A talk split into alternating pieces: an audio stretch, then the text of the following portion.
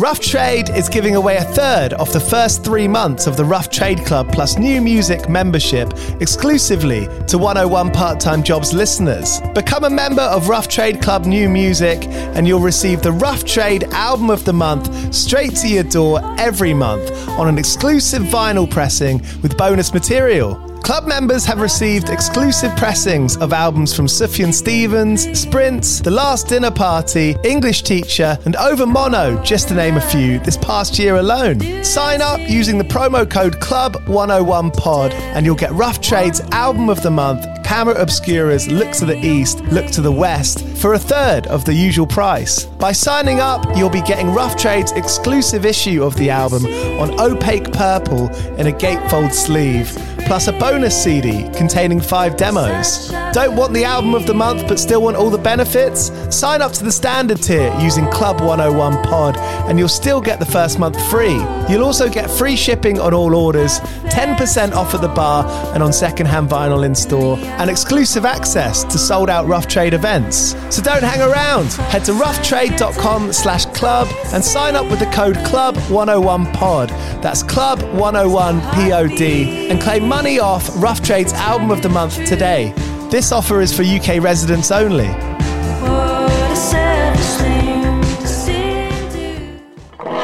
Do you play in bands? I did for the longest time. And I wish that I knew that DistroKid was a thing. I don't even think it existed back then.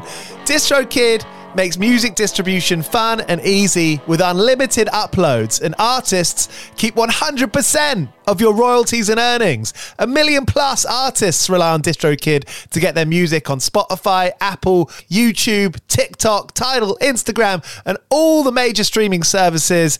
When you get DistroKid, you can see a DistroKid bank and withdraw your earnings. You get notified when you've earned royalties and you can withdraw via the app. And you can even check your streaming stats on Spotify and Apple. Get 30% off your first year on DistroKid by going to distrokid.com slash VIP slash 101 pod. 30% off for your first year. That's not bad. We know it's a tough world out there. Why don't you make it easier for yourself? And to get 30% off that free year as an artist, where you get 100% of your royalties and earnings, go to distrokid.com slash VIP slash 101 pod. All right, stay with me. I'll be right back after this.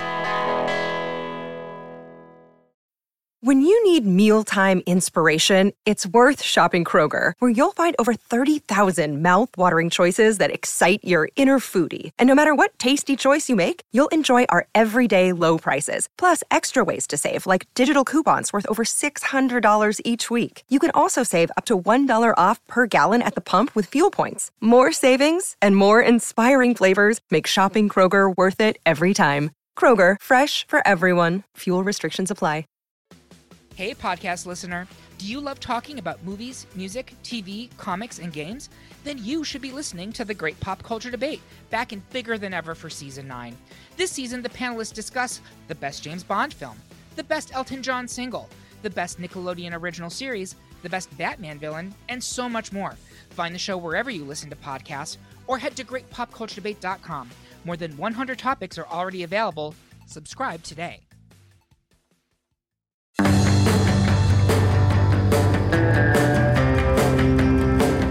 Hello, you're listening to 101 Part Time Jobs, where I speak to bands and artists about how they've been able to survive, the different jobs they've got between making records and going on tour. And on today's episode, Big Joanie. Chardine, Estella, and Steph speak to me about what they've done throughout their nine years being a band ahead of their new album Back Home, which is coming out on the 4th of November.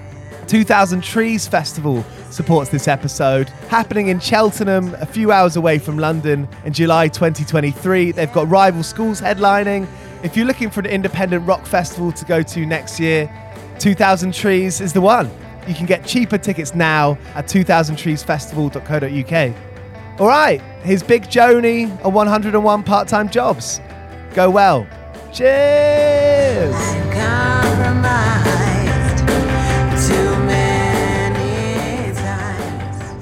Battling work with art. There's there's a real dichotomy between those two things. From your time playing in music and and doing art at large, are there any kind of particular moments or or times or jobs that have been you know, good for it or, or bad for it? Well, I think yeah, like working in a music venue has always been good for it. Um, just because like a your bosses sort of like understand if you're like, oh, I need to like go on tour or go and play this like random festival somewhere. Um, so they have that kind of tend to maybe be a bit more flexible and understanding than like say when I've had like admin office jobs in the past or whatever. So that's been handy. And then yeah, obviously working in a record store now it's like the same thing. So it's kind of not that difficult to get the time off to go and be creative. Like if anything, it's actively encouraged. So been quite lucky in that way. That's great. And Third Man Records, Big Joanie have, have done stuff with the record label, and that that must be nice where you don't have to see band and daytime work separately. Yeah, it's cool to be able to like um we well we sold out of the Big Joanie single now, but um yeah, so it was cool to be able to like chat to people about that um when they came in. And then obviously we um Big Joanie have actually played the Blue Basement and the little venue at Third Man as well and things. So it's been cool to be able, yeah, to like merge a little in that way. Living in a place where there are record stores and there are venues that you can work at, all of that stuff has such an impact on on how you do your art, right? How you can be a band. It was lucky that we kind of started the band in London, I think, because there's so many opportunities to do to kind of to do what you want to do really and to kind of find your people and find your community um, just because of the amount of people that are in the city and you know again you know there's so many record stores and different venues uh, and different spaces and bars and clubs where you can kind of create your own world and um, it's, yeah it's definitely kind of a world that can only exist the big Joanie world could only have existed in in London when we started at that time at first timers at DIY Space. Yeah, yeah. So that was kind of um, nine years ago now, I think, which is a long time. do you do you remember walking into DIY Space for London for the first time and like remembering how you felt? Yeah, I remember exactly when I first saw DIY Space. I think I was there at the opening night because there used to be loads of gigs at Power Lunches, which was like the main DIY venue in L- London. Um, but then DIY Space opened up. Um, and I remember it kind of, I feel like it only just, they'd only just stopped building it. Like it smelled like sawdust. and it smelled like, it kind of looked like it was only just been finished. Um, and I feel like Priest played. Oh, you you worked at a DIY Space for a bit, didn't you, Stella? Yeah, so it's mainly like volunteers and stuff. So um, sound workers, so sound engineers, did get a rate for their shifts. Although some people also would volunteer like free time for like charity events or yeah fundraisers for the space and stuff. But um, I know a lot of people did use like the bar experiences, then sort of leverage that to get bar work elsewhere and stuff. So it was good for like getting, yeah, just like being able to learn new skills and meet new people, I guess, as well, and then take those skills on to elsewhere, even though it didn't really feel like that's why we were doing it at the time, but it did prove useful. And Shardine, you've been quite active in organising events, haven't you? Yeah, that's right. No, the um, stuff I've done in the past, um, it's mostly sort of activist protest stuff. Um, so Black Girls Picnic, um, Reclaim Brixton, um, Black British Women's um, Conference, feminist conference. So more things like that, really. How did that start? How did you get into that? And what was the first thing you were involved in? I mean, I've been politically organising since I was about 17. So um, I don't know, you just sort of know how to, to do things, really. I mean, most things usually come from seeing like a need that needs to be sort of filled. So I mean, Black Girls Picnic was a response to. Um, actually, I can't even remember what was the initial, what the response was. Actually, I think it was watching a Beyonce video and just thinking it'd be cool to have like a sort of cool chill out space for Black women that was easy to do and for other people to kind of copy. Um, So it's about sort of bringing activism and organizing and creating a space that was accessible to as many people as possible. When it comes to organizing things, people think that it's actually really complicated and really hard and it's really sort of labor intensive, and it can be. But there are things that you can do. Um, I guess it's that sort of, you know, punk approach really, where it doesn't have to be like that. And you can actually make something happen but it's about working with other people. Um, whereas i think that people feel like they need to be like the ceo of whatever it is that they're doing.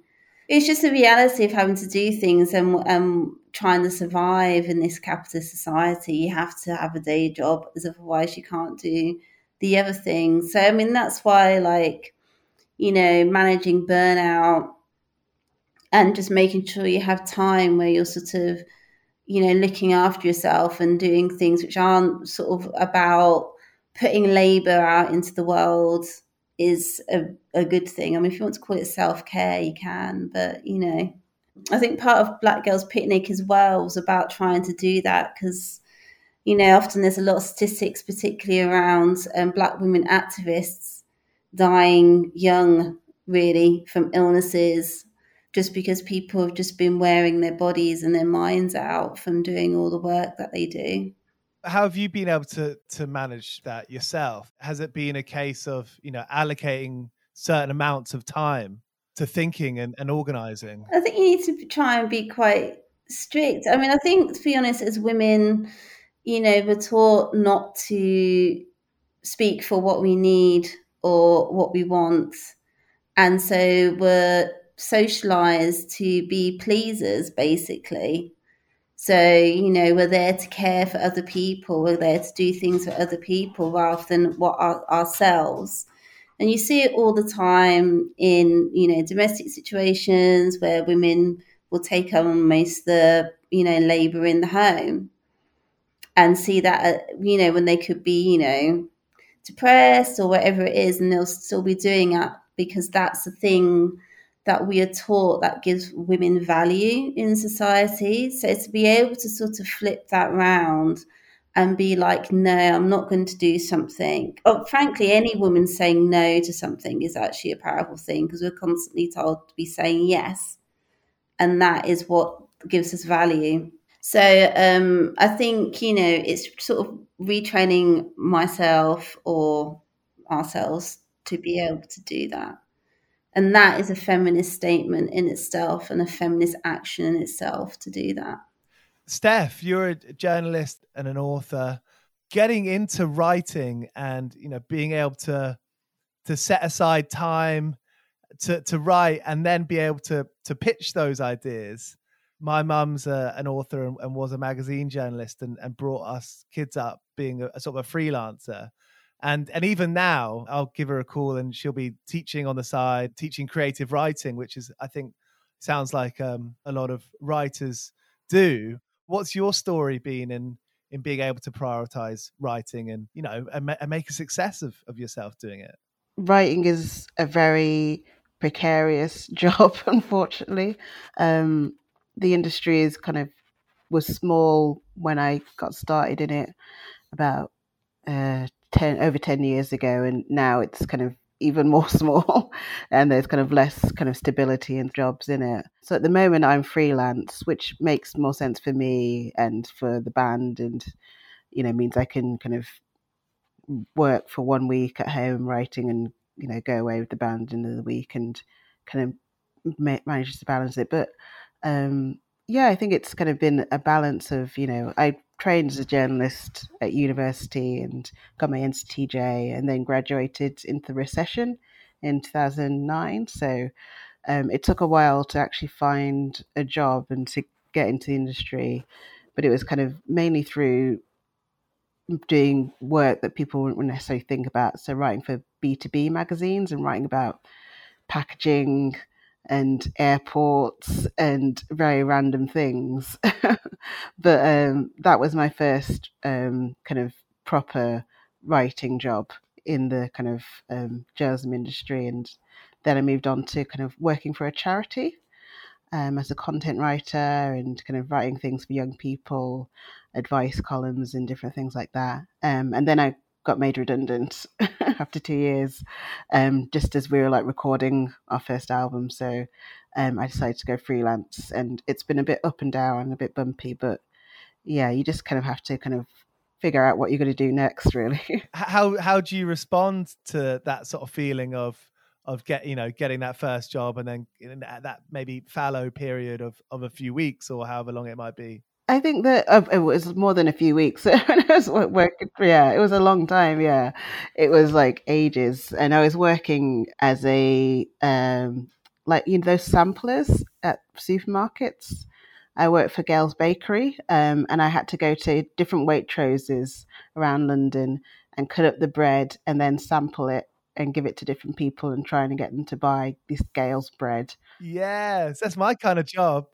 Oh, it was awful though. You don't want to, you don't want to do that job. No. It was poorly paid. they didn't pay for lunch. And then and I was on my feet all day. It was so it was so boring. The only upside is I wrote one of our early songs while I was like on my shift, staring at the clock. Which one is that? Which song is that? I wrote a bit of Eyes when I was on a shift, and I wrote a bit of Damage, which was from our first EP while I was on a shift as well. Great. I was just daydreaming holding a plate of bread. Um, but yeah, so while I was kind of doing that terrible job and working like seven days a week, I was at college. And then afterwards, after I graduated college, I think it took me six months to get a, a staff job. It was a long time. Have you three got quite good at the sort of communication workflow and, and that kind of uh, you know, balancing out the duties and and and making it sort of manageable? I mean, it, there's no, you know, it's not like back in the days where you'd have. I mean, we we have management now, which is fantastic, and that really does help a lot because it filters through. But um, you know, music isn't paying the same way anymore, so it was quite interesting I hosted a um, conversation with Tim Burgess like on Friday, and um, obviously, you know, the Charlatans were a big band, but out of those like '90s bands, they weren't the biggest. You know what I mean?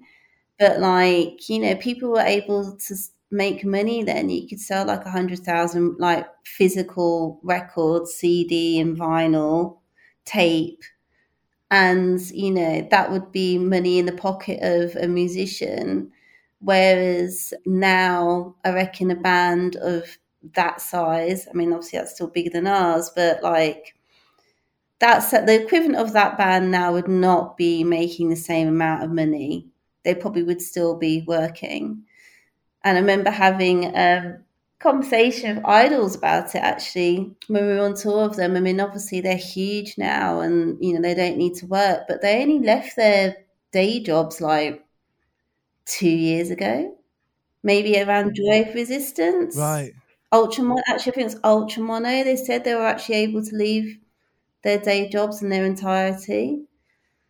So it just, um, you know, you, it's you just got to sort of like try and manage it whilst you can because we don't really have any other option really yeah i mean i wonder if it requires you know a good sense of humor to, to be able to be like yeah fuck it you know we're gonna we gotta try yeah i mean i guess it does make you feel a lot more dedicated to it because you know you you know you're only doing this because you really you really really believe it and you really care about it um and yeah i guess that's my kind of take on seeing kind of bands out today. I don't feel like music is a money making um, endeavor like it used to be. So I'd hope there's less people that are kind of cynically in it for just a quick book or something like that. But maybe there is, maybe there's still a few people like that.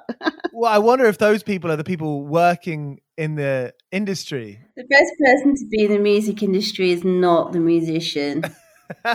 basically. You can be anything else. If you want to actually like make a living, be anything else except for the person that actually makes the music, and you'll be fine. I'm on uh, Twitter quite a lot and, and reading about sort of PRs. I mean, obviously, Twitter is such a great tool for PRs.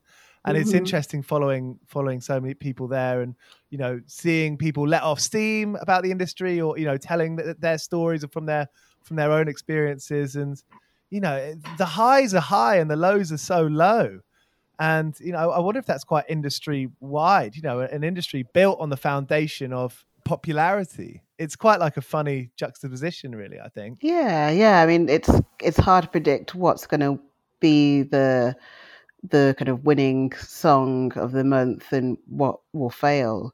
Um, so you can put a lot of a lot of effort into something that might not work out for you in the long run. Um, but yeah, I mean, and also I guess kind of what is success is depends on who you are in the industry and what a musician would see as successful is very different to what a manager or a PR or the label would see it as. with streaming being sort of the first, you know, the primary, you know, I love records, but I'm still going to find when you release a single on that Tuesday morning, the first place I'm going to go to is Spotify. I'm probably not going to necessarily wait until I buy the physical thing to hear it for the first time. How do you feel about? I suppose streaming is something that none of us are going to change. Too big now. But you know, when when you've talked about it with management and label, what kind of conversations have, have you had there?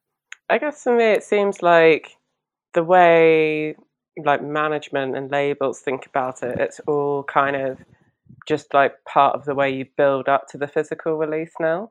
So even though, I mean, when we went into the studio, we were very much thinking about making an album, um, like a unified body of work, as opposed to individual singles.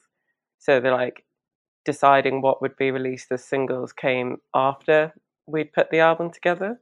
We're sort of releasing the singles and the videos and hoping that that gets people excited for the album release and the tour. But I guess uh, for a lot of artists, well, I don't know if it's a lot, but sometimes for other artists, like they seem very singles focused and less album focused.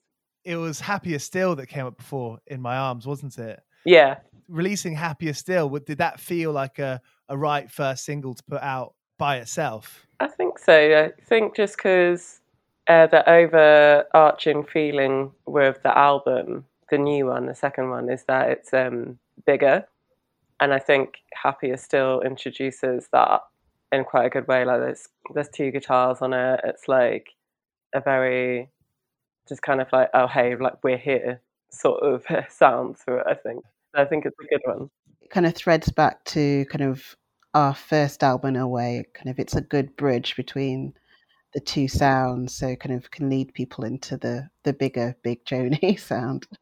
It's really fun sounding. It is fun. I mean, we try and be fun. If we can be anything, we'll be fun.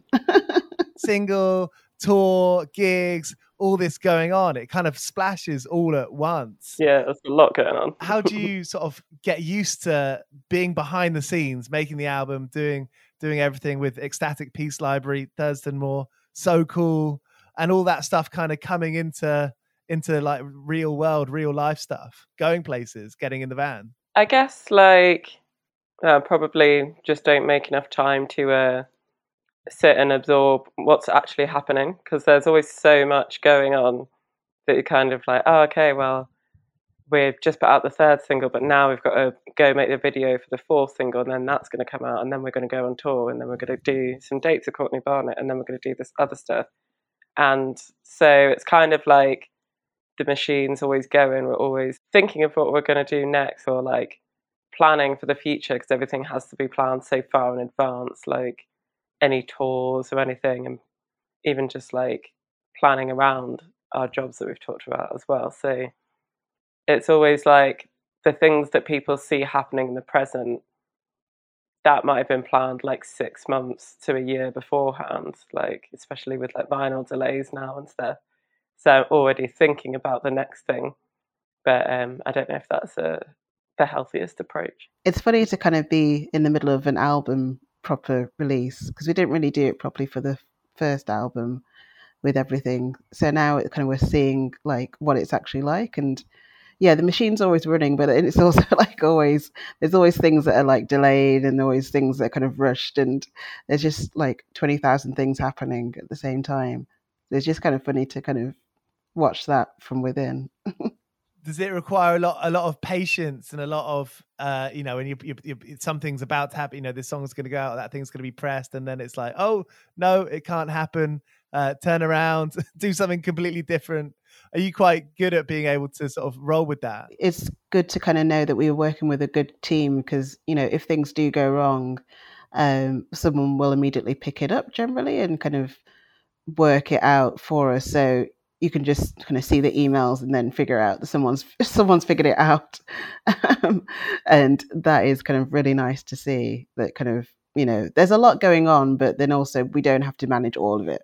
Yeah i was going to say now that we're working with um, bella union as our managers um, that's definitely helped um, in kind of just getting everything in order really and sorting out all that back of house stuff and you know some of the things that you don't really even know that you're going to have to do when you first decide to start a band with your friends or whatever like you don't realize you don't expect there to be just like layers and layers of admin later down the line. So it's good to be able to work with people who obviously have so much experience in the industry and can give guidance and yeah help if we need to make a plan b or a plan c because of something whatever that's like happened. So um yeah we've it's definitely really helped working with them. People with experience with independent music. I mean, Simon Raymonde from Cocteau Twins, Thurston Moore. I mean, that, that that's that's two two very cool names to look you know to look up to and to study. I suppose. Do you get many younger people asking how you do it or, or asking for advice? What points would you give you know a young person listening to this asking on you know asking about how to operate as a band. Yeah, it's interesting. I think we definitely get a lot of young people asking us, but I, sometimes I'm worried about giving the real answer because I feel like they want like a clear cut way of doing it. Um, and they don't really realize, you know, we've been in a band for nine years and we probably went the long way or the wrong way, one or the other. um, I mean, my main advice to young people would who want to get in a band and want to actually create something that they care about is to find their community. I mean, there's so many different music scenes out there. There'll be a place for them where they can kind of be appreciated and be inspired. And that's kind of the the first thing that you need to do. Everything else will kind of fall in place, I think, with kind of the way that things are today and how easy it is to find new music and new scenes. Um, someone will find you if you're good enough, but you need to kind of like have the community and have the education and kind of just take the time to grow. Are there any sort of particular festivals or gigs touring with Courtney Barnett? That's very exciting. Yeah, we really can't wait for that. I think um, we like you know like bumped into her at Glasgow. She came and watched our set and stuff because we were on the same stage. So she was headlining the Park stage, um, and yeah, it was really just really cool to you know have her say that she'd been like waiting to see us and really excited to see us for all that time. And like, yeah, just glad to finally get to actually play some shows together. I mean, obviously, she's a phenomenal guitarist, and um, she has such a huge back catalogue as well. And uh, um, is another person who's, you know, contributing back into the music scene with um, like you know the Milk Records um, down in Australia and stuff. So yeah, really excited to play those shows together, and then we'll also both be at Pitchfork London.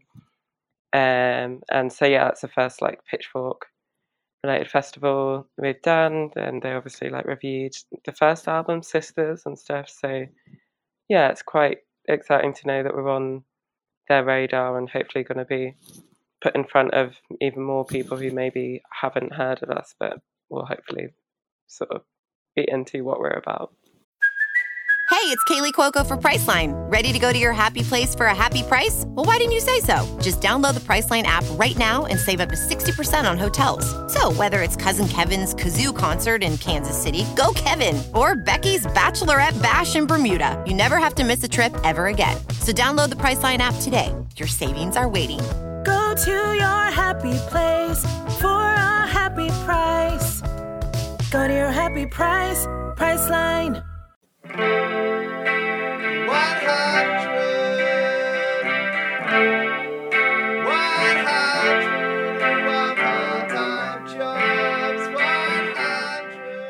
I was like signed up with like an agency when I lived in York for a bit. There was one day where literally like the job was going to this big kind of like truck thing that they'd parked in the centre of um, the centre of town, so literally the centre of York. Literally, we had to we had all these like cupcakes, and we had to just convince people to come onto this like truck or bus, taste these cupcakes, and then like give us the feedback. But then obviously we also had to eat the cupcakes every morning. So I just can't believe I got paid to literally eat cake for like three days. You had to lure people onto a bus with cake. Yeah. It'd be like, do you want some free cake? And usually they're like, yeah. so that was maybe one of the most random jobs I had. Well, I mean, when I used to work in McDonald's, that was like my one of my first jobs when I was younger in my hometown. Like, and I won um, Employee of the Year, Yes. which was quite funny. Yeah. But for um, Ah, the one section which was the filet and pie, so that used to be my section. So doing all the um, the chicken nuggets and the the veggie burgers and stuff, and I had a whole system running, and I was the only person that could run that section. but it was quite funny because at the time, like it was, ba- it was like the best paid job you could get if you were under eighteen in my town. Because before that, I had like a waitress job, and it was like two pound an hour. And I remember the McDonald's job was six pound an hour. Hey, rolling in it. And um, yeah, I did three shifts a week. But it was a bit like working in a youth club because everyone was like really young. So it was quite fun at the time. Yeah, I mean, you, you go to McDonald's to have fun as a teenager. at the school's out time, at about like quarter past four, four thirty. That's a fun place to be. Yeah, I mean, like Proper. working there, it was just, Yeah. you know, when we used to shut up the um, shop and be cleaning, we just used to put loads of music on and like just be silly and sort of have a laugh now. I don't know where that, that, that trophy's gone. Maybe my mum's got it somewhere. I don't know. Employee of the year. That's nothing to sniff at. That's great. Yeah, that's impressive. Not even just a month, you know, the years. All my jobs were kind of weird in so many different ways, but I think yeah, I think the Gales one was the weirdest. There was a lot of anecdotes of just seeing lots of random celebrities because I had to go to Waitroses like around um, London, and so once I saw Noel Gallagher in two separate Waitroses in two days. And every time I offered him bread, he said no, and I've always resented him for it since. ever since then. But yeah, I used to see loads of celebrities. They're all they're all, all hanging around the um, Kensington Street wait, Waitrose. saw Beverly Knight. Um, saw uh, what's her name from EastEnders? Babs. Yeah, I saw loads of people. But yeah, Noel Gallagher was the one that I can vividly remember. I can remember his face when he said no. He's, he's got quite like a piercing frown, doesn't he? Yeah, yeah. I mean, to be fair, it wasn't. It was. It was still frowny, but a bit more kind of like trying to kind of pass through, you know, normal life. He wasn't trying to kind of stop, you know, start any arguments. Those are three amazing stories. So thank you so much. Thanks for having us. yeah, thanks for having us. It's been well fun. Thank you. So there was Big Joanie on 101 Part Time Jobs. Their new album Back Home is out on the 4th of November. See you next week for a new episode. Here's Cock Sparrow. I've been working all day for me mate on the side, running around like a blue ass fly. I've been working, yeah, I've been working all day me mate. Every bleeding minute I've been on the go, up and down the ladder like a fiddler's elbow. I've been working, yeah, I've been working all day for me mate. This is a Mighty Moon Media podcast.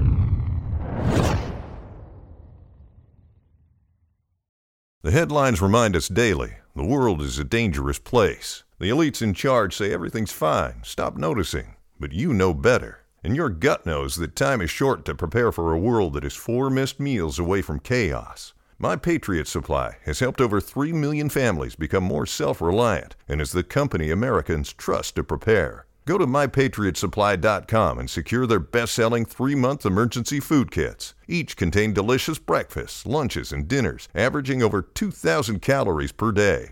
Secure at least one food kit for each family member. For a limited time, save $200 plus get free shipping on all their Ready Hour three month emergency food kits. You're not ready if it's not Ready Hour Foods. My Patriot Supply also has solar power generators, water filtration units, biomass stoves, heirloom seeds, and critical survival gear. Shop mypatriotsupply.com today. mypatriotsupply.com.